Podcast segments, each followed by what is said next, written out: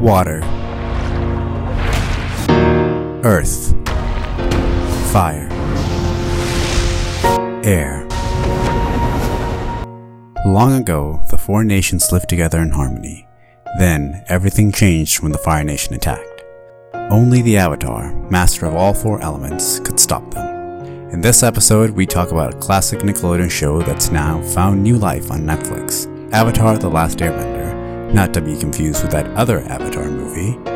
This week, we'll discuss how that show shaped our childhoods, how the movie adaptation failed our expectations, and how we hope the Netflix live action show does it better. I'm Jose Lopez, and this is Nerdcraft Nation.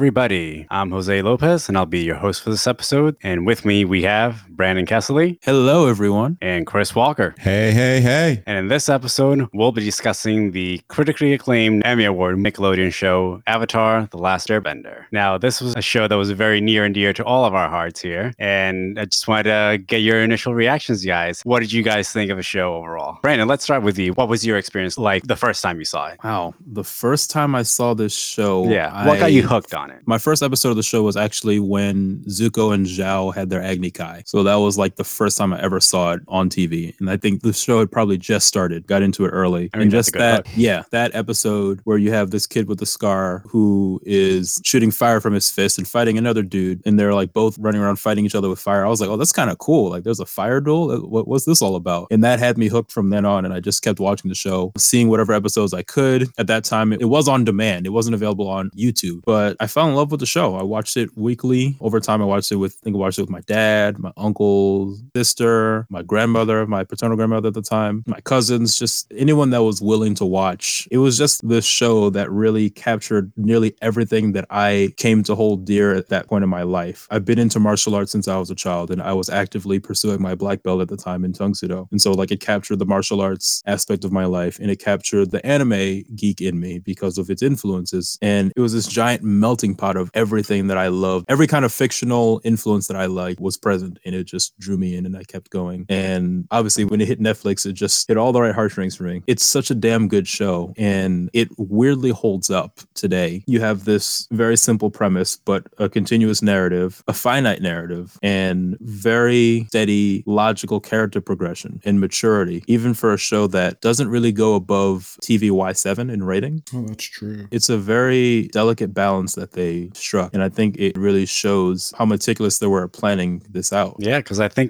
that was one of the first shows ever in Nickelodeon that actually had like a planned endpoint through line with actual character development. Because I think most Yeah. shows back in that time they had to like be so serialized, like SpongeBob and all those other shows. Like they couldn't develop the characters too much or change too much because you had to be able to tune in week to week in order to watch whatever was going on. Yeah, Versus but at the show. same time, that's like with uh The Simpsons. Like you can't really see the end in sight, but they clearly were like, "We're gonna get in, we're gonna get out, we're gonna make our money, and that's it." yeah and it paid off twice i mean i know we'll talk about it later but they gave you two emmy award winning series in the same universe but they had a finite story that they wanted to tell and when they were done telling it they let it be and when they wanted to come back to it they're just like yeah let's just do some comics for now Yeah, Yeah. Well, it's interesting about the sequel series, but I'll get to that when we get to Korra I later have on. comments about that also. Mhm. Brandon, just out of curiosity, how many times have you rewatched the show?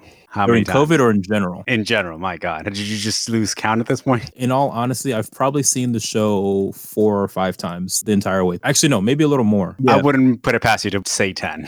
Well, it might be 10 because in high school, after the show had ended, there was this channel Nicktoons, and Oh, it used yeah. to show marathons of like all the like really big Nickelodeon action shows and stuff like that. So it showed Avatar a lot. There was a point that I was watching it. I would basically go home from school, I would like watch the news for a bit, and then I would just watch Avatar Avatar and like Wolverine and the X Men, basically. This lines up. And so, like, I watched it a shit ton on Nicktoons. When it was on Netflix the first time in college, I watched it again. So I probably mm-hmm. watched it at least 10 times. That's a good point, including the two COVID rewatches. Two COVID. Okay, gotcha. Yeah. It I was mean, one in standard definition, one high definition. That's correct.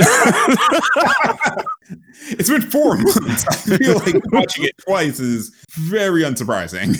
yeah. I was literally watching Sozin's Comet before we got onto recording this. There you go. of course. The greatest series finale of all time. Yeah. It's weird how well they stuck the landing. It's very difficult to do. Because they planned it out, Brandon, unlike Yeah. Game of Thrones. Or Star Wars. I mean, when you know your end game's in sight, like you just go and you build it out. Yeah, all good art. shows do. They know what the end is. They know what characters to use. They brought back all the right characters from previous episodes. and they killed off the ones that they need to Yeah. kill off. Exactly. They knew what they were doing. In the Previously on Avatar. Segment at the start of like the four part finale, Yeah. they reach really far back and then make a line all the way through and it ends with zuko being like so i know you don't want to kill anybody but what are you going to do with my dad because he's Yeah. going to murder you Yep. and it's just like wow we have gone really far for everybody to just be like hey Aang, so you're going to kill him going to do it yeah. Well, Chris, let's go there. Let's go give me your overall thoughts on the show as a whole. I actually started watching it a little before the second season started, a little bit before book two, because we only got cable in late 2004, 2005. And I wasn't watching cable channels we had at that point as much. But I picked up on it because it was an all day marathon. And the first couple episodes, I was like waving in and out. That episode with the Agni Kai on the boat between Zuko and Zhao. when they really got into the Northern Water Tribe, that's when I started to like immediately pay attention and started to ramp up for me because you could see the like action and the discussion and everything started to build towards something big. And that's really the main story arc line that carried me through to being like, oh, I fuck with this show hard. And honestly, I love Toph. Like when you get into like the entire earth bending, learning, and everything Yeah. like that, it is Yep. so impressive. And that character is one of my favorite characters on this show. Toph is really what like tightened up my love of Avatar. Like originally, Yeah, I no, think they were I- gonna have Toph be this big muscular dude, which they kind of made fun Yeah. of in the Emerald Island Emerald Players Island Players, episode. yeah. yeah. And that's like one of the funniest things. Toph is like tiny, blind, and you would think gentle as a flower, but ain't nothing gentle about that flower. Nope. She got thorns. Nope. She'll fuck you up. She don't care I love how are. much she makes fun of Aang also, just calling him twinkle toes and being like, you are way too soft for any of this shit.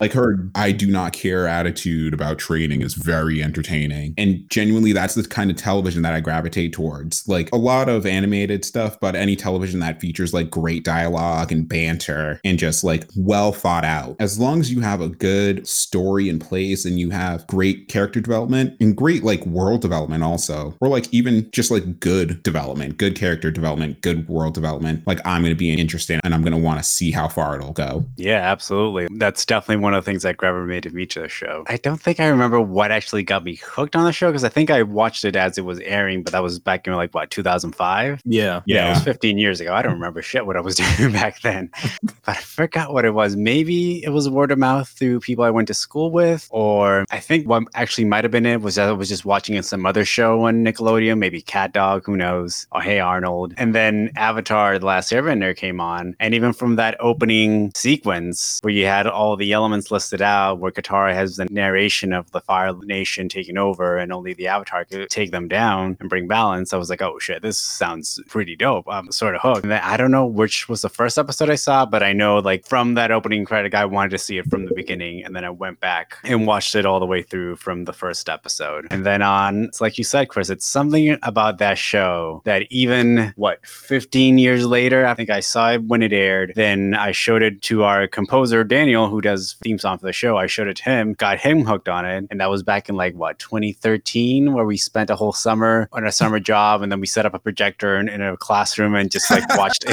Avatar: The Last Airbender. Yo, shout part. outs to BU Media Group, Yeah. a- aka BU Classroom Technology Services. Yeah. Yeah, Also, shout out to Daniel. Yeah. yeah, shout out to Daniel for real. So yeah, real I him, MVP. yeah. I didn't think I watched the whole thing with him, but I got him hooked in a few episodes. I was like, oh shit. He just immediately loved it. And then recently, again, with the Netflix rewatch, at first I wasn't sure if I was gonna think, I was like, am I gonna like this again as much as I did as a kid? And surprisingly, the answer was yes. Yes, it hit the same notes for me. And it was so great because I had forgotten a lot of the main major plot points. So like just to relive that again. Yeah. Like it's almost like it's brand new was just fantastic. Like all the jokes still landed. Like Sokka is consistently funny. I don't know how they do that. How do you fuck don't that up in the movie? But we'll Well, Jackson Rathbone can't act. Yeah, but also like forget the thing that does not exist. How do you fuck that up in something like the Dragon Prince? Like I saw the Dragon Prince and it has the same hit writer and it, it just didn't hit the same. Oh damn. It just did not hit the same at all. I'm That's- curious so- then what it is. It was just the actor, the whole team with Avatar. Well, like, no, no, no. Sokka's actor is the lead role in that show. Oh, so it's the main writer and the lead. Wow. Yeah, it's the main writer and Sokka's actor. So the funny thing is, Okay, like, I think it's really the showrunners, the creators. I think They it's just they be it. had this world and this narrative planned out. Like when you really think about it, Avatar: Last Airbender is really like a kid's version of Lord of the Rings in terms of like the epicness of the battles, the magic that occurs, the way that certain magic is consolidated, the reincarnation and things of that sort, the spirit world. It's kind of the way that they interact with all of those themes and the morality that they weave throughout it. Yeah, definitely. That's true. I know Chris already mentioned this a little bit, but Brandon, what were your favorite characters from the show? So I loved Toph. I really loved Toph the entire time that she was around. Hands down, though, I got to give it to Iroh and Zuko. Iroh and Zuko. And Azula is my favorite villain, probably my second favorite villain of all time. Favorite being Darth Vader, but Azula is very much a close second. But that whole family drama and Zuko's character progression is some of the greatest character development I have ever seen in fiction. And you can absolutely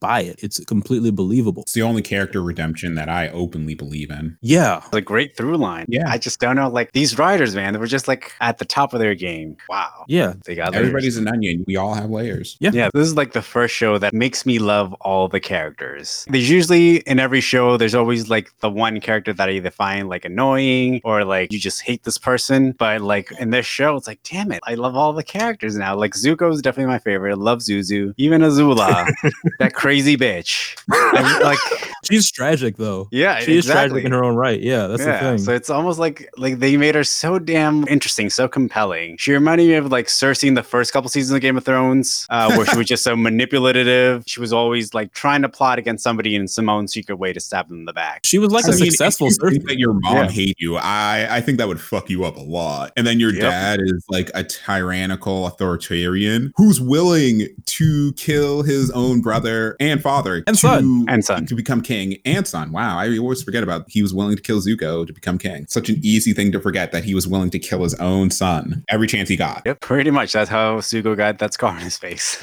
Yeah. But yeah, like I don't know what it is, but every character in the show, like even Toph, like after she got introduced in season two, it felt like she was there the whole time. Like I couldn't picture the show without her anymore. Once Yeah. Toph got into the group, it was like I can't picture the group without Toph anymore. It's like they seamlessly blended her in in such a fantastic way that she just feels like she brings something to the table. And even That your characters like critique of season Sokka, one is not enough Toph. even then it was still so fucking good. Even characters like Sokka who aren't benders, he still brings a lot to the table. He's a great strategist, even though he can't airbend or do any of these other fancy things that his sister or his friend Aang can do. He still manages to bring a lot to the table and show that he's worthy of being part of the group. Yeah, It's he's really Robin. amazing. He's really Yeah. amazing. Wait, Brandon, which Robin is he? I'm thinking Dick. I'm thinking he's Robin slash Nightwing. Yeah, he seems like the leader Teen type. So, yeah. Yeah. That definitely fits that bill. He's goofy like Tim, but like strategic like Nightwing. Yeah. Yeah. But yeah, it's just so amazing to have a show like this. It just makes you love almost every character. Like Zuko, I love his character progression. You guys mentioned all the trauma he goes through and he overcomes that. Even Iroh, oh my god, like the father Zuko never had that he deserved. He would have been a great Fire Lord. Yeah. Their relationship is just perfect for the story they're telling. Because, like you said, Iroh's the father that Zuko never had and that, frankly, he deserved. Yep. And Zuko was Iroh's redemption because he lost his son in the Battle of Ba Sing Se. And so he gravitated toward his relationship with Zuko, especially when they were, went off together and really tried to raise him as his own since he lost his son. So, like, Yeah. their relationship was perfect for each other and they redeemed each other in a lot of Yeah. ways. Leaves of the Vine still makes me shed a tear every Oh, time I play. it.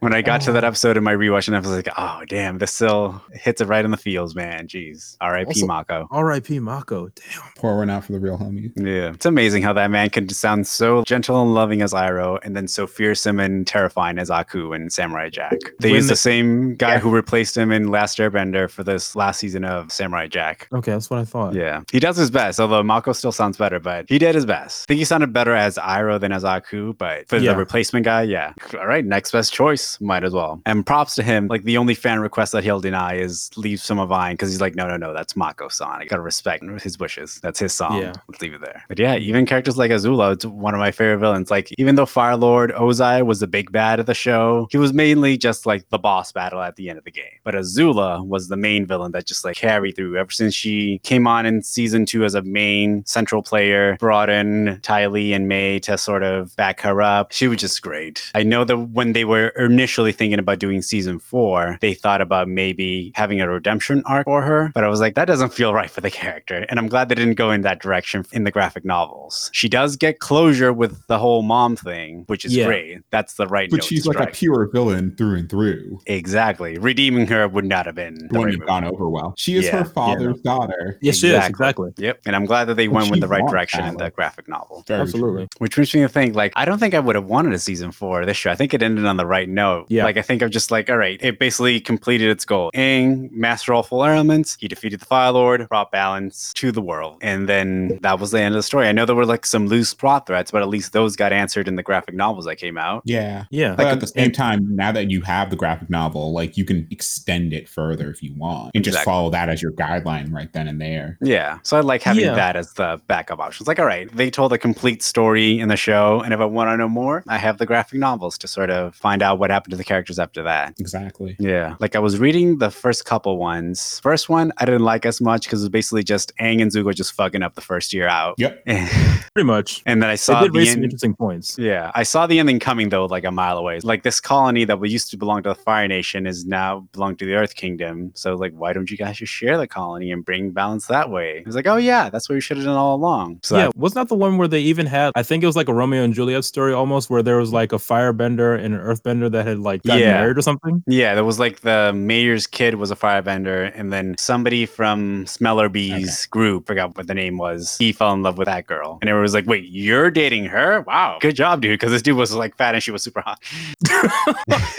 Listen, come ups come in all shapes and sizes, y'all. Come ups come in all shapes and sizes. Yeah, but even then, like in that one, like Roku was giving Aang some bad advice. He was like, "Yo, dude, what the fuck? You want me to kill Zuko? Jesus Christ! No, no, no! I'm cutting you off, Ruko." Roku But yeah. really was out here being like, you might have to kill somebody every other time. And it's just Yeah. like, sir, yeah, sir, Not Like, projecting me, onto me, we do things differently now. yeah. That's basically what Aang was trying to tell him the whole time. It's like, uh, it's been a hundred years, dude. Like, shit's different now. It's like Even when you Ki- got to tell your uncle how to treat a woman at a restaurant. It's just like, yo, yo, yo, unk, unk, unk, chill, chill, chill, chill. Kill the accent right now. You don't have to go and holler at a girl to like smile or something like that. Come on, man. yeah, Roku. Have you been talking to Kyoshi? Jesus Christ! Like, simmer down, my guy.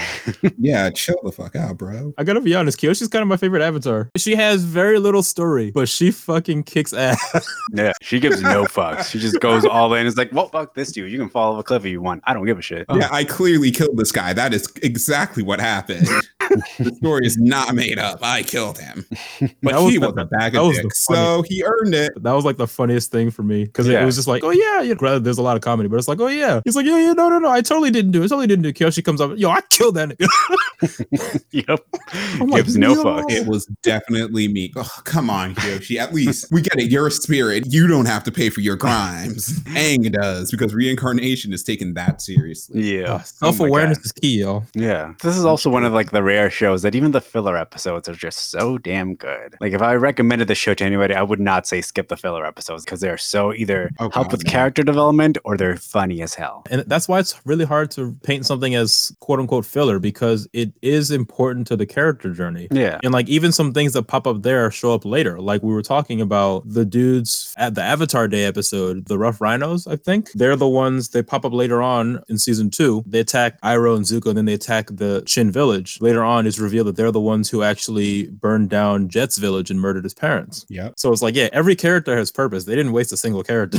Yeah. Even the cabbage guy who became a running joke. Oh, There's the like an cabbage oral guy. history on him. Yes, I think from Slate. Yep, Yeah, and he even shows up in the good, graphic too. novels too. Yep. he opens Yep. up a shop, a cabbage He gets shop. rich, I think. He gets rich in Korra. Yeah, oh, yeah, that- oh, yeah. nice. Yeah. yeah. He has a very successful arc. Very successful business. I was just about to say, in the first season, there's an episode where Sokka becomes a fisherman, and that's Yes. a clear filler episode. But the flip side of that is that you find out why Zuko has the burn on his face, and why out- Aang disappeared. Yeah, and like Yeah. that's a complete filler episode. But like we were talking about Zuko earlier, and his redemption arc really starts at that point because one, he was right to be like, "Hey, you guys are about to sacrifice a bunch of soldiers for no real reason when you could do this a different way." And two, it sets up that his dad hates him. Yeah. And that Yeah. maybe he's not as big of a piece of shit as he's been presented at that point. Yeah, that's kind of been the narrative though, because if you notice, most of the time when they do those info dump episodes for Aang, they also do it for Zuko. Like, Yeah. Yeah, that's how they balance it yeah, out. that's how they balance it out. 'Cause Zuko's really kind of the deuteragonist of the show, in a sense. Right? I mean, he had an entire episode to himself. Yep, Zuko alone. Yeah. great episode. Speaking of,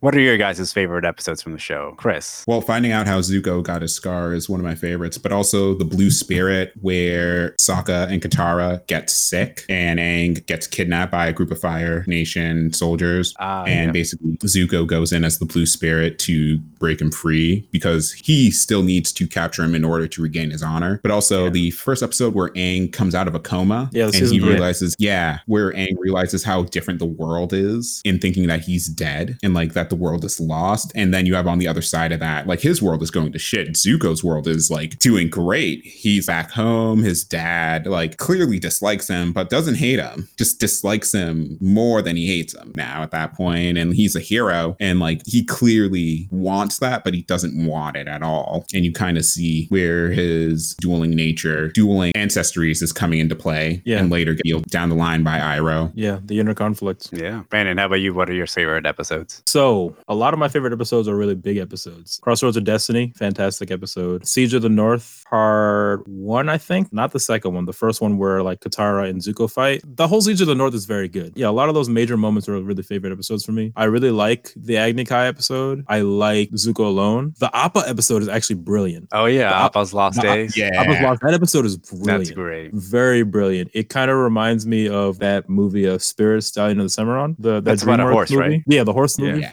Horse movie. Okay. where it's like Matt Damon narrating the whole movie. Yeah, it's very interesting because you know, like Appa doesn't speak, but neither does Spirit, and they kind of go through similar ordeals where they're with people that they love, and then they get separated, and then they go through all these ordeals, and then eventually end up back in a place. Well, not for Appa at least, but it's kind of like a similar beat and similar storytelling method Yeah. that they go through. That episode's brilliant. The Day of Black Sun, probably my favorite episode though. I thought that episode. I know it's a two-parter, but I thought it was just very well done, and you see the through line in how they're going to set up the remainder of the series. And from then on, it's just, you know, I know everyone gets to go on their little field trip with Zuko, but you just get to Except for have, Toph. except for Toph, but you get to have that, I mean, those She moments. gets alone time with them. True. Yeah, she doesn't go on a solo journey like Zuko did with the other three. Yeah, but it also made sense for the other three. I'm happy that they made fun of it, but it made sense for the other three because Toph didn't really have the baggage with him that the others did because she wasn't Yeah. around when he was their enemy. Yeah, like Zuko wouldn't be able to help out Toph. Like, Yeah. her baggage. So Yeah. Well, unless also, he like, really went back home with her and was like talk to her dad. Exactly, because like Zuko never traumatized Toph. Toph grew up rich, and she left her privilege and frankly the safety of the Earth Kingdom to help save the world and help train Aang. But Yeah. like, yeah, Zuko mm, spent like basically two seasons trying to kill Sokka and everybody. yeah, exactly.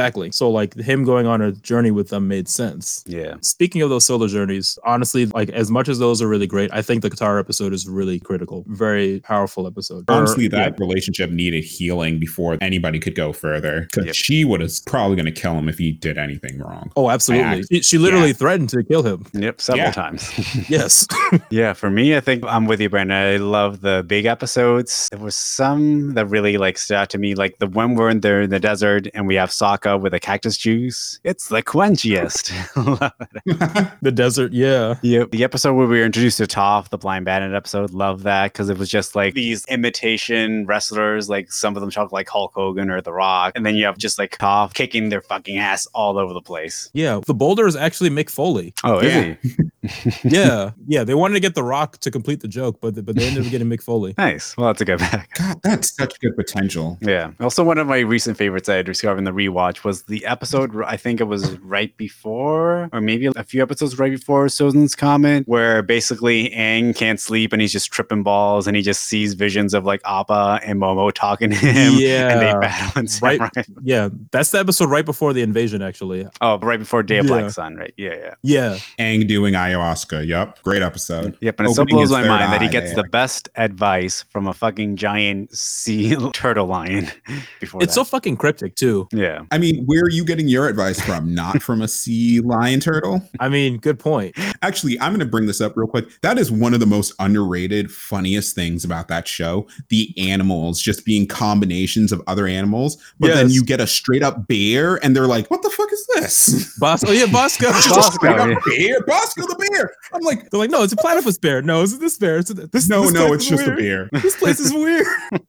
What the fuck is wrong with these people? You guys just got a bit. Uh, I don't trust it. I don't trust it. It's just a And they bear. were and they were right because like the something was off with the Earth King They didn't know shit about what was happening outside of his kingdom, and the Dai Li was just like fucking around doing whatever they wanted. Yeah, but pretty. honestly, if you have a bear and you're rich, like I'm not really complaining about much. Dude, I'm living my life however I want at that point. You got beer money?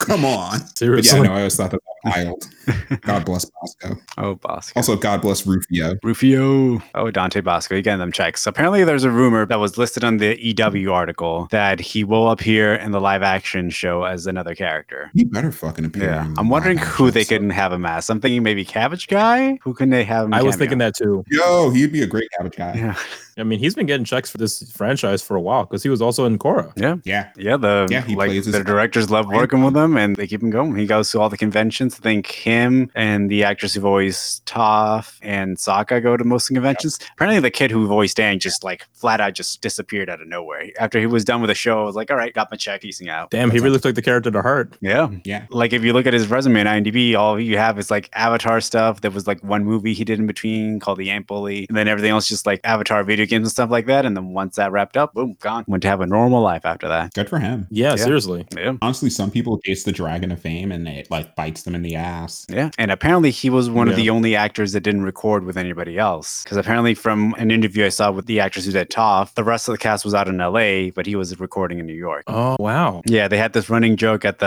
I think it was like either the show finale premiere or the movie premiere. It was like, oh my god, we found the avatar because they finally met the kid in person. Oh, that is weird. That is so fucking weird. I wonder if that contributed to it though, because he's out in New York. If they're all in LA and he's in New York, what reason would he really have to try to continue? Yeah, like Maybe he's doing other things. yeah. I guess he just called it a day. He's like, all right, I'm going to lead a normal life after the show wraps up and got my avatar checks, good to go. But yeah, like the legacy of the show has been tremendous. Like I know fans from all over has just clamored around it, and unfortunately, going to bring up the thing we don't like to talk about when that movie came out. Jose, why you got to bring these things up? We Why you gotta gotta- share our collective that's trauma, true. Guys. Sharing is caring. but yeah, I I remember when they first announced the movie, I was very excited about it. It's like, oh, okay, this is like a Last Airbender movie. This is amazing. I guess James Cameron took over the Avatar name because he came out with his other movie the year before. It was like, all right, cool. Let's see what happens there. Fucking asshole. the kid in the poster looked okay, but I didn't know like who who the hell is this kid? And then they announced the rest of the casting. I was like, oh, oh fuck. But I went into that movie hopeful. I was like, oh, maybe maybe it's not so bad. And then the movie happened. I was like, what what the fuck is this shit? It's like the Godfather memes. Like, what did they do to my boy? Yep. Yeah. Oh man, and he's holding you- up the, and it's a picture of the movie poster. Yeah. I just Yeah. don't get how you fucked that up so bad. Like they even brought in like the creators of the show as consultants, and that's part of the reason why they never went forward with a season four. So did they basically just pull a George Lucas on them and just be like, "Hey, okay, you can you can come in to consult, but like, nah, fuck all your shit. We're gonna do whatever the hell we want." I is my guess of what M Night Shyamalan did, but like, my guy, why? Why would you do Well? I mean, they first fucked up because they got M Night Shyamalan. Of course, I too was hopeful, Yeah. okay, when I 1st saw mm-hmm. it. But you know, in hindsight, and just looking at some of the movies that M Night Shyamalan's done, M Night Shyamalan is a thriller guy. He was he's never not- suited to do he's- this movie. He was never suited to do that movie in the first place. Like, even if he wasn't a bad director, I think he's really a, a crapshoot. Like, I think he's very interesting director. His stuff is very hit or miss. Yeah. But like this was something that was way too structured for the way that he thinks and the way that he directs. And it kind of just fell by the wayside. And you got a lot of stuff that looked really off. Like just the bending, alo- forget butchering the names, right? Maybe the names are, you know, maybe they were correctly pronounced in terms of spelling and influence in the movie. But if you're doing something that's based on a fandom, you don't change it out of respect for the You don't fandom. 'cause fucking That's that's that. your bread and butter. That's your bread and butter. Oh, are you the Avatar Ong? What? What are you saying? Avocado? What the fuck are you saying? Soka. Soka. Yeah, Doka. Eero? With like I'm, Sir- General, I'm General Eero. Eero. Oh man. and like the bending was nowhere Trash. near entertaining. It was complete trash. Like you have four dudes wa- trying to lift a rock. What the fuck are you guys? What kind of fucking earthbending pebble. trash is this? a pebble. A pebble. It's, pebble. it's effectively a pebble. You have an army of guys lifting Oh a pebble. And it made- That- even, that's didn't not even make any goddamn sense in the movie because I think in the TV episode that it was based on, they were on like a ship or something. coal. Yeah, it was all coal, so that's why Yeah. the Earthbenders couldn't Yeah. Get out of there. And the movie's like, "Hey guys, you have Earth right beneath you. Oh yeah, we can Earthbend. oh shit, let's lift this giant. We're pebble." standing on Earth. Yeah, yeah. It was, it was, it was, it, it was really stupid. But yeah, even like just like logical stuff just didn't make sense. You know, you can suspend your disbelief only so much. Yeah. Then you have like the bending wasn't dynamic. When you really come down to it, when you look at the show, and it's not just because it's animated, it's just the way that it is. Every action did something. Every movement had purpose. Every movement did something. The bending was dynamic. When a character moved their arm, something happened. When a character moved their leg, something happened. You watch the way that they do that shit in that movie, and they're doing an entire freaking choreographed dance routine to like create a stream of mist. And that was just like the trial run that they went with in the first cut. It wasn't even like the Yeah. Yeah. they trained for a while. It Yeah. never looked like martial arts. At Like, all. no point did it look like martial arts. It just, Brandon, you put it perfectly. A choreographed dance. That's exactly what it looked like. Yep. And that's a really big thing to go and to just be like, nah, fuck it. That doesn't matter. Because this show, and again, to repeat a point that Brandon made, it had a lot of martial arts embedded into the show. Like that was a constant And very specific for types of martial arts too. characters Yes. were bending. Yes. Very Yes. specific. The bending is made out of specific martial arts. went with certain martial arts. Like there's way more Tai Chi in the water bending and in the air bendings, especially in the air bending actually, than there is in the fire bending. Yeah, the fire bending was know- a, it was a specific type of I think Shaolin style kung fu. The water bending was mostly Tai Chi. I forget what the air bending was, and then the earth bending I think was from Hung Gar. Actually, the martial arts consultant that they had, they based Sokka's sword master off of that guy. The actual martial arts On the consultant. show, right? Not in the movie. Yeah. yeah. 'cause Yeah, in the yeah, yeah, movie, yeah. I don't know who the master. Fuck they got. No, no, so Sokka didn't have a master in the movie. They didn't get that. Well, yeah. I mean, they didn't get any martial yeah. artist, anything. Yeah, no, they, they didn't get for the They movie. didn't They no, didn't they get any didn't get anybody. They didn't. They Yeah, didn't get I mean, Donnie Yen. They didn't get Jackie Chan. They got a 10 year old who's practicing for a white belt, probably. Yeah, from the corner. You guys disrespect my little cousin Sean like that. they came to him. They saw him on the corner doing his moves and they pulled him in. He didn't ask for that. That is not the life he asked for. Oh, he just wanted to learn Taekwondo. And just yeah. the casting of this Oh. movie, Jesus Christ! Like, my God! Like, if you're gonna try to be racially diverse, you could at least do it in, in the right way, not in all the wrong ways. They had white people as waterbenders. The only Asians in the movie were earthbenders, and they had like five lines minimum. All the firebenders were Indian. And oh, this is a fun fact for you, Chris. Monk Gyatso in the movie was played by the cop from Black Lightning. Yes, Monk knew Yatsu I was read- black. I remember that. Black Monk. What a time. Yeah, the casting in the movie was all off. Oh my God! I don't know. It's very Hollywood to go and to take indigenous characters and be like, white people it up. Come on, white people it up. Let's get the random side character from Twilight, and he'll be Sokka now. Speaking of Twilight, so you know what else was out that summer and was out in theaters at the same time? The third Twilight movie. You know what two movies I saw that same day because I was being nice to a certain sibling? Those two oh Jesus! I'm sorry, Brandon. I saw both of those movies the same day. I saw Oh, man. Eclipse, and then I saw Last Airbender. Oh man, what a horrible day! That is truly a day of Black Sun. You're a decent sibling. Whew. The girl who played Katara in that movie, literally, I've hated her in everything she's been in, specifically her character. I'm trying to mm. remember. I think she's being David Beckham's son. Th- Yeah, this girl, I don't know who's picking her roles for her, She's but not like, that great of an actress. Now that we got over the trauma of the movie, guys, what do you hope to see in the new upcoming Netflix adaptation? Hopefully by next see- year. Chris, go ahead. I want to see the production. I want to see how they're producing it. I want to see the behind the scenes before I watch a minute of it because I need to know that there's actual martial arts going into this so the bending doesn't look like shit. Yeah. A diverse cast, a lot of Asian American actors or just Asian actors as a whole, just to hold tight to Yeah. Luckily, the since characterization. the original creators of the show are coming back for this, they've promised that. So holding them to it, that they are going to have more Asian representation in the show, predominantly Asian cast. And since they brought martial artists to consult on the animated show, they would absolutely have to bring some for the live action one. Yeah. So I don't Yeah, see that for- as a problem. I mean- fingers crossed. Yeah, they put a lot of work into making the animated show. I would just hope that they put in the same amount of value and work into making it into a live action. Like Yeah. if you're putting that much money into bringing everybody back and it's Netflix, Netflix will turn things around very quickly. There's not a Netflix show that doesn't look like there was a lot of energy and effort put into it. Maybe like some of their reality shows, but like, I don't know, you don't have to do a lot for a reality show other than edit it down enough. Yeah. Yeah. Yeah. And I based think- on that same EW article, I think they said this is going to be the highest budget show that Netflix is putting forward. So let's hope that Good. that also sticks because the show needs that budget. What's that show that they did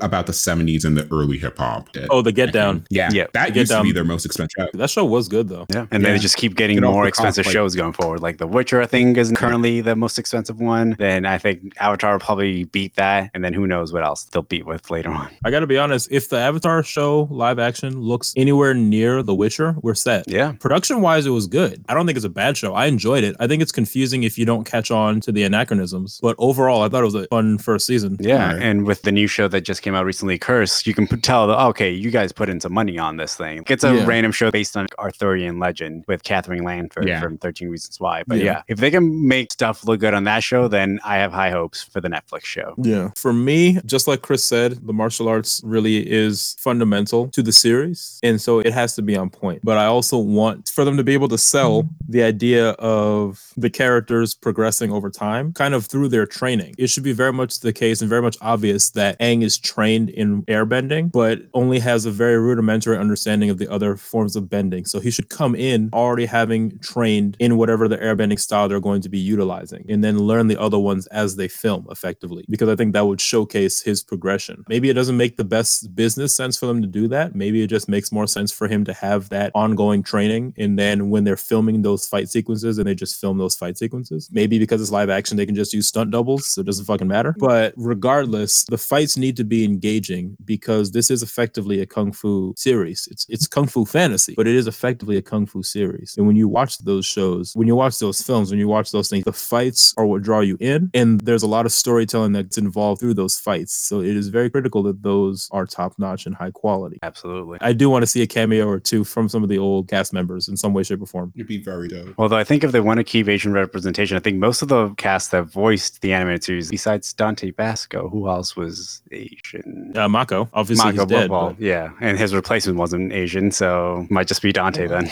But we'll take good old Zuko any day. True. Yeah, for me, yeah, I mm-hmm. definitely want to see more Asian representation on screen. Watching a white Sokka and Katara just looked off in the live action version. It was like as soon as I saw, was like, this doesn't look right. I, it doesn't feel like the characters I've known to grow and love. But yeah. Yeah. the martial arts definitely very important. I don't know if they maybe they'll have the kid who plays Aang train him as they're filming for the other elements, so that way they can correct him. It's like, oh no, hold your stance like this or whatever. So that way it actually looks legit and shows that progression as he moves on throughout the series. And yeah, getting the original creators back is a good sign. They're getting the composer back for the show because the music in that show bop too. I straight up love the end credits music for that show. I will just watch the credits just for that music. Love it. Yes, that music was top notch. There's one more thing. They need to get D. Bradley Baker back to be the animals. Oh yeah, definitely. they got him back for the movie. I Yes. don't see why they wouldn't get him back for the voice like Yes. Appa and Momo. So yeah, that would be a great yeah. call. And I think the creators themselves said like, all right, we're gonna make sure that Appa and Momo actually look cute this time and not like horrifying CGI creatures. Because I remember Appa from the live action movie looked like the monster from like where the wild things live. I don't know if you remember that. But yeah. Yeah. He looked kind of janky. I was like, damn, this is a Maurice Sendak character. Holy shit. And also that Zuko scar looks right because I remember Dev Patel's scar on the movie looked like he had a rash, not a face burn. What the fuck was that? It's like I'm sorry, get this Yeah, kid some re- yeah. Like what the fuck is going on? Yeah, that shit was not right. Yeah, so hopefully they get the right actors to play the roles. I have a gut feeling that they're gonna go with unknowns for the main Core 3. If they do with like wider names, I think I'd suggested before that they get Ian Chen, who played Eugene Choi on Shazam for Aang, Auli'i Cravalho as Katara, and then Boo Boo Stewart redeem himself as Sokka. And I think I saw some suggestions for Zuko as either Ryan Potter or I want to say the kid who was Brad in Spider Man Far From Home, who was also in the Marco Polo I got show. you. Yeah, that I kid. got Oh, you. yeah. That wouldn't be, he- be too bad. He's in Yeah. Crazy Rich Asians also. So I could Yeah. see him being an easy snack for Zuko. You get Mike Moh, who plays Bruce Lee in Once Upon a Time in Hollywood also. Maybe he might be a good Zhao. Who knows? That's true. For Iroh, I saw Sammo Hung. It's got to be Sammo Hung. And for Azula, I saw a couple options. I think so Anna kind of wouldn't do bad. I feel like she'd be a good fit if she trains some uh, martial Zu- arts. Zula's going to be an interesting thing one. I'm also wondering, are they going to age up the characters? Yeah, I don't know if they want to make them too too old, or are they gonna at least make them 18 in case they want to do some Riverdale shit with them? I don't know. I don't think they want to run to the Harry Potter problem where like characters get older. Yeah. Timeline will really affect it, right? Yeah, If they wanted to keep the timeline from the original show, they got to pull a Lord of the Rings and do everything at once. If they don't, then they probably have to age up the characters so that way it's not a thing where like people are getting taller and their voices crack and all that shit. yeah. So I think their best shot would be to do something similar to what they did with the Lemony Snicket show on Netflix. They already planned for three seasons, which a lot like this show is probably going to be. Yeah. And so they filmed back to back. They had like a few months in between break, and even they had some problems with the kids hitting puberty at certain times. And all of a sudden, the kid looked taller in season four, but they just make like in show joke about it. It's like, oh wow, we've been sitting here so long, like this kid grew three inches. But yeah, they could probably get away with something like, like, oh, we've been traveling in Appa so long, the Aang's grown three inches. Who knows, or something to that effect. Because yeah, these kids are gonna start hitting puberty by the time the show's wrapped. So it's, I think it's a good call that they haven't casted anybody yet while we're still under COVID lockdown. Because imagine Yeah. they cast someone right now and it's like, oh, we can't start filming for like another year. This kid's already like five feet taller than he was before. So that's I think one of the main reasons why they're holding off on casting. I think they might still be working on pre-production stuff, getting that composer back, maybe working on the scripts, hopefully. But yeah, hopefully Yeah. they get the right actors this time to play those roles. Yeah. Yeah. All right, going back into the legacy of Avatar. Out of that show, we got the excellent Legend of Korra that went on for four seasons. And what's interesting about that show is that I think it went through a very weird time in Nickelodeon when that show came out, and that's why every season of Korra was almost like self-contained, like it had its own villain per season. Because we don't know if we're gonna Yeah. get renewed next season. Maybe we will, maybe we won't. And then it lasted up to season four. It's like, all right, cool, we're cutting at season four, we're done. Yeah. So it kind of had a weird production cycle because originally Nickelodeon didn't trust them to have another successful series effectively. They felt that the first series was basically lightning in a bottle and they said that they were interested in making another series, but Nickelodeon was like giving them pushback and saying, you know, we don't know. We can't guarantee it's going to be successful. And then they told them about Korra and they're like, we don't think this, this is going to test well with the audiences and stuff like that. And so they only ordered a mini series, which was effectively the first season. And then when they tested it with the kids, the kids just really gravitated towards Korra and they're like, all right, so give us more episodes. And then eventually they ended up getting a full syndication for the full series. But at that point, they had already done season one as like 12 or 13 episodes. And so they decided that they were just going to do them all in like shorter seasons because they're like, we can't really write our way out of this one. So kind of hamstrung them. But they approached it differently, anyways, in their storytelling because it was very much a mixture of like urban fantasy and, and Saturday morning cartoon superhero. Yeah, and Along- Korra's journey along was with a little very different than Aang's himself. Like Korra wasn't Very really focused so. on mastering all four elements and beating some main big bad guy at the end. She mastered most of the elements really well, right? Except like airbending, was it? Yeah, she starts the show mastering the other three elements. So she already mastered water, fire, and earth, but she hadn't learned air yet. And so that's where the story takes place. Right. I mean, they talk about how tough she is multiple times and the fact that she like took to earthbending very quickly. Well, yeah, she took the bending in general. Very, she took to bending in general very quickly, but they talk about her spirituality isn't as like developed as other avatars in the past. And it's just kind of like, well, I don't know. She kind of at times talks about feeling like she was raised to be a weapon. Yeah, it's just very interesting to really deconstruct. This is how you do a sequel show, you guys. This is how it's done.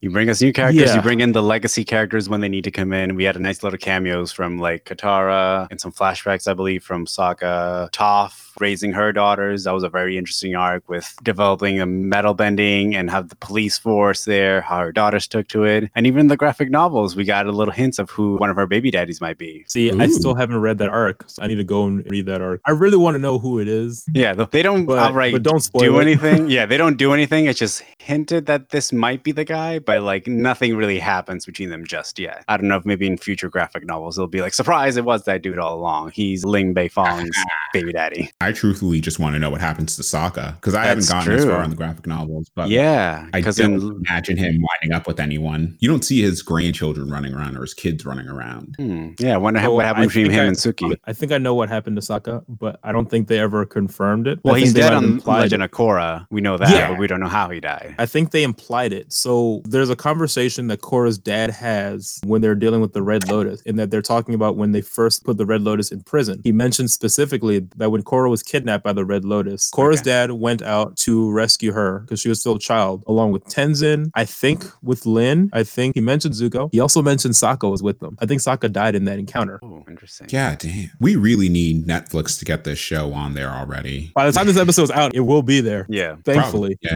But yeah, yeah, 'cause it's been a like, while since I've I- watched that show, and. I really want to rewatch it. I think that was what they were getting at. I don't think they ever confirmed it outright, but I think that was what they were hinting at because he specifically said that Chief Sokka went with them and they went to capture them and that they're the ones who put them in prison and they got Korra back. Gotcha. But we don't see Sokka outside of flashbacks and we don't even Rem- see a flashback for that fight. I don't think we learned how Aang died because he kind of had to die for the show to exist. Well, yeah, he, he Yeah. had to be dead for Korra to take Probably just that. natural causes. The man was Yeah. like 100 years old. Yeah, That's pretty true. old. Zuko, Toph, and Katara were all still alive. Okay, so those three were still kicking around. Yeah, because it's only been 70 years, so they're in their 80s. But Aang would have been right. well over 100. He would have been pushing 200 at that point. That's true. But yeah, I'm curious when we'll get those answers like who are Topha's baby How did Sokka die? Maybe it'll be that encounter. It's been really interesting to see the storylines that they put out for the graphic novels. At least Yeah. the first one, we got closure with Zuko and finding his mom, which was a lot more complicated than I thought it was going to be. I thought he was going to find her hidden in a village somewhere. It's like, Mom, there you are. And he Yeah, kind of did, too. but there was a twist to it. So I wonder if maybe they'll wrap that up more succinctly in the live action show. Because I know that was like a loose plot thread by the end of the show. I wonder if they try to wrap that up in a quick scene at the last episode of Zuko finding his mom without the whole face changing monster that erased her memory and changed the way she looked and all this other stuff. So just for clarification, because I read it, I think when the comic came out, but I don't remember Mm-hmm. now. Was it Ko the Face Stealer or was it someone completely different? It was his mother. It was Ko the Ko's face- mother. Yes, another spirit that Okay. switches faces in this village. And basically, the way that Zuko got that information was that he tried talking to Ozai. Ozai was like, "Nah, fuck you." And Ozai said no, yeah. Yeah, so basically he's like, well, gotta bring in Azula to help out there. So Ozai told Azula, and Azula was basically like Loki in Thor the Dark World, where they basically had to bring her on the adventure, and everybody was like, if you betray us, we'll fucking Yeah. kill you. Yeah, I remember that Yeah. part. Yeah, so basically I- I- I- Azula yeah. obviously escapes because Azula is gonna be Azula. And then they find out the whole history that Zuko's mom swapped her face to hide from Ozai, and she had a former lover who they briefly thought was Zuko's real father, but it turned out he wasn't. Because it's revealed that he is in fact Ozai's son. And it was nice that Zuko got another little sister out of it that actually likes him and isn't trying to kill him every five seconds. Like, oh, and she also calls him Zuzu, but in a cute way now.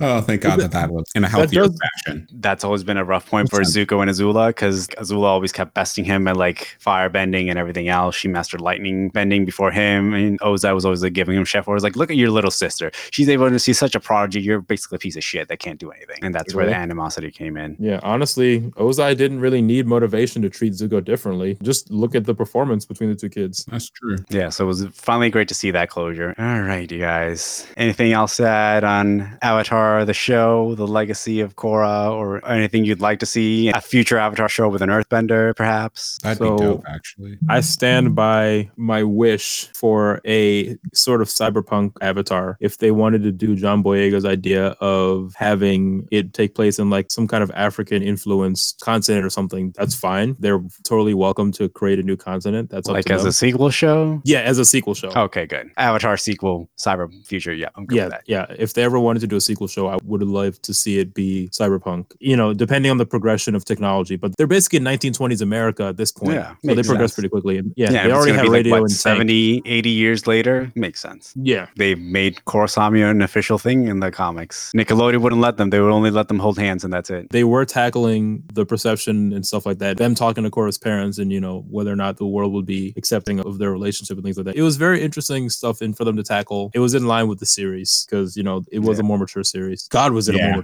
series. I mean, Yeah. shit, they killed people on screen and shit. Yeah, like uh, the villains in that show went ham. Yes, Child God, I'll- abuse. dude. When Zaheer killed the Earth Queen, holy shit! Yeah. I was like, damn, that's fucking brutal. Legit bent the air out of her lungs. Holy shit! It went all in the show. That's why I fucking love it. They weren't afraid to go dark. I was Yeah. like, oh shit, Yeah. I'm I'm into it. Chris, how about you? Any other thoughts on Avatar or Legend of Korra, or what you'd like to see from this universe going forward? I like that cyberpunk idea for an earthbender going forward.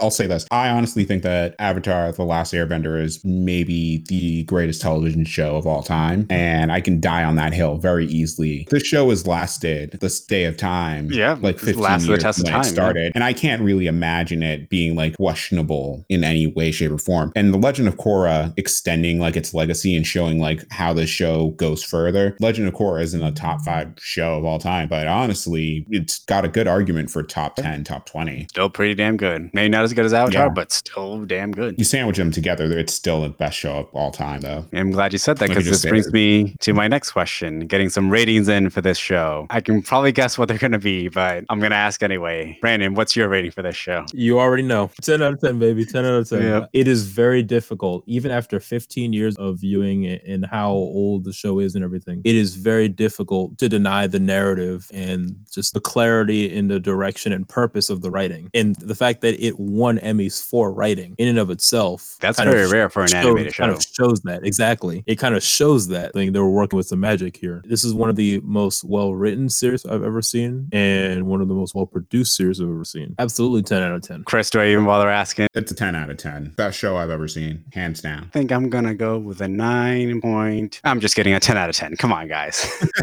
it was always gonna be a 10. This show, like even when I rewatched it 15 years later, I, damn it, it still hit me in the feels, made me cry laughing. It was so hard at Sokka's jokes. The arch just stuck. It was like I have yet to see another show where I can rewatch it after a long period of time and still react the same way as it did the first time around. It's beautifully done. The cast is impeccable. I couldn't imagine any other voice actors for the role that they picked. They just picked the best people for the role. Shout out to Andrea Romano, who voice directed like most of all of our favorite childhood shows. The woman knows what she's doing. From storytelling perspective, wrapped up beautifully for three seasons. It didn't go on for an extended period of time. I think I've said this before, but you guys know when I hate when a show goes on for way too long past the point where it should have. This show knew where to end its run. They knew what story they wanted to tell. They brought in the right characters. Just beautifully done all throughout. All right. And with that, we're going to go to Hot Take City.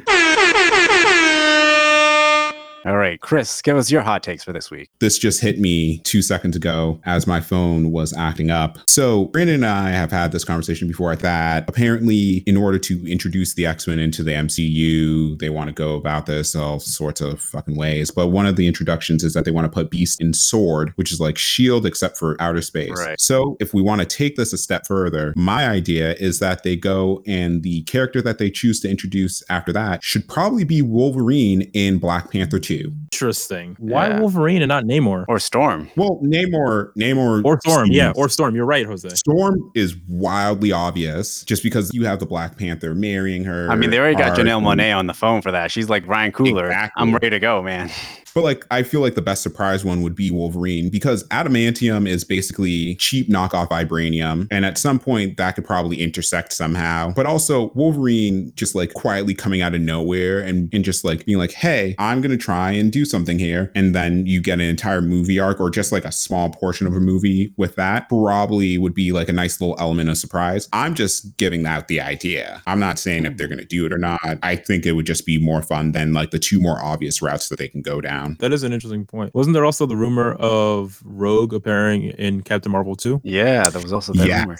Yes. Yeah. That would That make just- sense because that's how she got her powers in the comics, right? Yeah, that's how she Yeah. got the flight and super strength. Yeah. Wolverine in Africa is interesting though. I feel like Stryker or somebody like that would make more sense because he's the guy collecting the adamantium if it lands in Africa. Stryker going down into Africa to get vibranium as a whole would be a good place to intro Wolverine in because then he's going after Stryker at that point. True. Is he going after Stryker or is he working part of his team before he gets injected with it? I would say going after him and you make sure that he already has the adamantium on his claws, and it's like a revenge mission. Okay. And it's because Klaue's dead at that point. So he has no way to get vibranium or someone who can sense vibranium. So I think my one question on that would be it depends on the narrative that they're telling with Black Panther 2 after they quote unquote open Wakanda's borders. Because Yeah. did they share the vibranium with the world? Because at that point, does Wolverine still work? Does he have vibranium instead of adamantium? Like does does adamantium at all make sense I in the, would in still the go MCU? adamantium because like they want to try and make a cheaper vibranium or get their own version of vibranium so they're not reliant on going to Wakanda. And they're like, Okay. well, we're afraid of their security at that point. And then you go and you wind up with Weapon X and the Weapon X experiments. And Wolverine is like the 10th person to go through it. And I think the nine before him died or like Yeah. See, this just sounds like a better Wolverine movie than like a Black Panther movie at this point. yeah, but- yeah, no, but you have the diplomacy with Black Panther and everything like that. Yeah, but even then, Yeah. I feel like Black Panther would make a cameo in a Wolverine movie instead of Wolverine making a, a cameo in a Black Panther movie. Oh no, Yeah, I it's see like Drake. Fisher and Drake. yeah.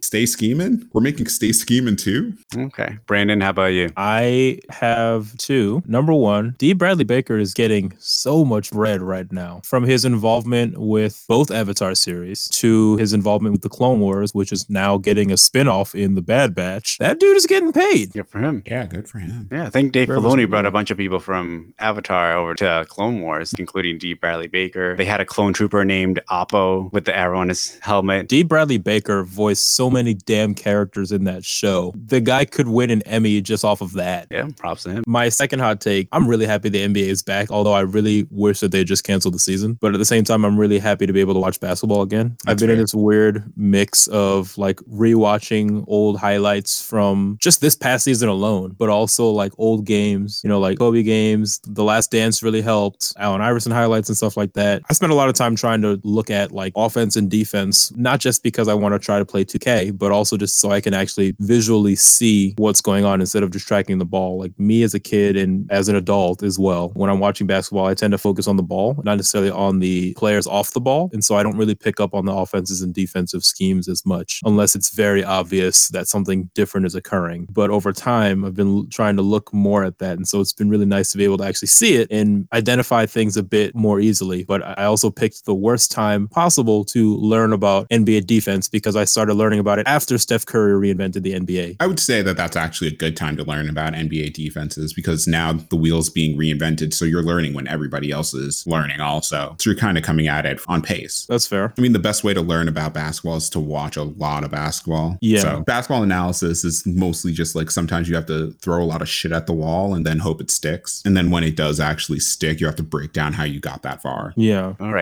My hot takes this week are going to be one for that other Avatar, James Cameron. Why are you still making sequels to that dog? Like, Ain't nobody asking for that shit. You missed your shot, man. No you missed one. Your shot. You missed your shot. Like people were asking about this like a year or two after the first one came out, but after that, it's like, come on, man. Like we've moved on since. I thought it was an entertaining movie, but I would have wanted to go in a different direction. I mainly liked that movie because of the visual effects and how it sort of brought back 3D, the novelty of it, and stuff like that. I know my dad loves the, the shit out of the movie, even though he, yes, he fully well knows that it's Pocahontas with blue people. We know the story's Okay. not original in any sense. Yeah, I feel like that's the only movie that is ever worth watching in 3D. And I'm so Yeah. mad that that's the one time I wasn't able to get 3D tickets. Tim and I went to see it, but we couldn't get 3D tickets because it was on its way out. Yeah, I remember saw it in going to uh, last minute tickets to a sold out show in IMAX 3D, and it was amazing. I just remember that experience. It's like, wow. Say what you will about James Cameron, he fucking nails it when it comes to technology. So fucking Avatar 2 and those sequels better have like 4D or some other shit to like reinvent the wheel. Smell-o-vision. Smell-o-vision. Running back smell-o-vision, baby. You gotta run that like- back. And I'm pretty sure Disney's just pushing them. Is like, all right, yep, just keep making movies because that way we can make more toys for, for the park, make more characters, creatures, toy merch we can sell out. Yep, just let it rain because Disney's got to make money somehow. so my other hot take was, I don't know what the fuck they're doing with that Flash movie. That shit's all over the place. There were There's- now there's rumors that, first of all, that there's not going to be an Atlantean and Amazonian war, so that's out. And then that there's a rumor recently that there might not even be a villain and that Flash is going to fight the Speed Force itself, which I don't know how the fuck that makes any sense. Because I'm already getting Huh. an inclination that's like fighting the Galactus Cloud from the second Fantastic Four movie, and that just doesn't play. What the fuck are you guys doing? Just pick your lane and stick to it, man. And all honest, that Ezra Miller and Grant Morrison script didn't sound that bad after it leaked. no, it did not. I haven't actually It actually did it. not. Seemed like a good standalone Flash movie without having to like hammer fist in fucking Flashpoint out of nowhere and replace Thomas Wayne with Michael Keaton Batman instead of giving us the Batman Beyond movie and all this other other random nonsense. So, Jose, interestingly enough, I might not be against a Flash movie not having a villain. Hmm. I think it would just be something different for a superhero movie in general. Because how often do we make the joke about Barry running through time and fucking shit up? All the time. Every day. Every, all the time. And quite frankly, Barry's power set makes it difficult for him to have a compelling villain because it really takes away your suspension of disbelief because he's so damn fast. Well, how would you And he- suggest that the movie play out almost? Him just going back and forth ha- time traveling? it, for me, it would have to be very character driven, and it would have to be him, you know, coming to, to accept what happened with his mother and his, his father's imprisonment and all that stuff, and, and the shit that happened and the fallout from that. Now, sure, I know there are many ways that they've done that where they have had like you know Professor Zoom or Reverse Flash or someone else be the killer, etc., cetera, et cetera. And I can't pretend that I would know how to pull it off, but I would be intrigued for there to not be a true villain per se. The same way I would have thought that Wonder Woman was a better movie if they didn't actually have a third act fight sequence in that Ares was, you know, not necessarily someone that you fight per se because it's the god of war. For me, having a moment where the entire plot is resolved by just beating up the bad guy to me, as much as I love superhero movies, it's not just predictable. It's kind of like unfulfilling, Overdone, especially yeah. if you have something. Yeah, there are certain bad guys that, yeah, you just want to see them fight them. In other moments, it's like, well, this doesn't really need to be resolved with a fight. There's other ways to resolve this, you know? Mm-hmm. And I feel like Flash is one of those characters that lends itself to not necessarily needing to have a, a villain to fight, you know? Yeah, I could actually see it going both ways now that you mentioned that. That either Barry himself realizes that he keeps fucking up by going back and forth, or just having somebody like Reverse Flash or somebody not necessarily fight him, but sort of like be what Ares and the Wonder Woman should have been, just basically meeting the devil on the shoulder, being like, "See, Barry, this is what you do. You keep fucking up. This is all your fault." Sort of like antagonizing him without having actually to throw a punch. But it's still up to Barry to come to the realization himself and sort of like seeing it through that he fixes that issue. That could work, honestly. I was not pro a uh, Flashpoint movie just because, honestly, with how new that storyline was, it feels like it's just been beaten to a pulp. But if you're selling it to me like that, I can believe in that. Yeah. And if it gives us a good reason to reboot some of the DCU stuff, then maybe give us a new Lex Luthor. Explain why Robert Pattinson looks like Ben Affleck now or something. Yeah, fuck with the universe enough that like we can believe what it's going to be doing going forward. yep, exactly. Yeah. So hopefully that sticks through. Hopefully, Ezra Miller learns how to run, but like you know, We'll find out when we get the Snyder Cut, though. All right. Thank you for joining. And Brandon, where can the people find you on social media? So on Twitter, people can find me at BCKESSO and on Instagram at LD Chocolate. All right. Chris, where can the people find you? people can find me on Twitter and Instagram at CWLKR20. All right. And the people can find me on Twitter at SH1TJAY-LOWSAYS and on Instagram at JDLA92. Thanks, everyone. And that's our show.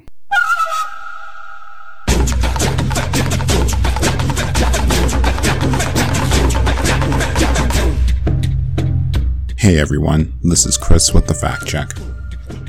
On August 12th, the creators of the show, Michael Dante DiMartino and Brian Konietzko, announced that they would no longer be part of Netflix live action remake, citing creative differences with the streaming service's vision of the show. In 2007, Avatar The Last Airbender won a Primetime Emmy for Outstanding Individual Achievement in Animation and was nominated for Outstanding Animated Program for programming less than an hour. The show did not win any Emmys for writing, but it did win a Peabody Award in 2009. Remy Hii played Brad Davis in Spider Man Far From Home. The TV show Cursed on Netflix was actually based on a graphic novel by Frank Miller and Tom Wheeler. The second Avatar graphic novel was titled The Search, where we find out what happened to Zuko's mom. The first graphic novel, The Promise, deals with Zuko's first year as Fire Lord after Ozai's defeat. The actor who played Klaus in Netflix's A Series of Unfortunate Events grew several inches between seasons 1 and 2. There was no fourth season. Finally, the bending styles were based on Tai Chi Chuan for waterbenders, Hung Gar Kung Fu for earthbenders, Northern Shaolin Kung Fu for firebenders, and Bagua Zhang for airbenders. I'm sorry if the pronunciation isn't perfect, honestly. And that's it for this episode. Thank you for listening.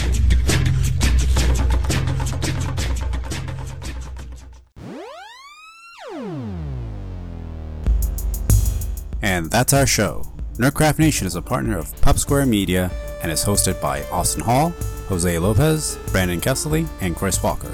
Our theme music was composed by Daniel Ferris. If you would like to keep up with the show, please follow us on Twitter and Instagram at Nerdcraft Nation, like us on Facebook, or subscribe on your podcast app of choice. Be sure to leave a review if you can. If you would like to send us a voice message, please check out our show notes for a link to our voicemail inbox.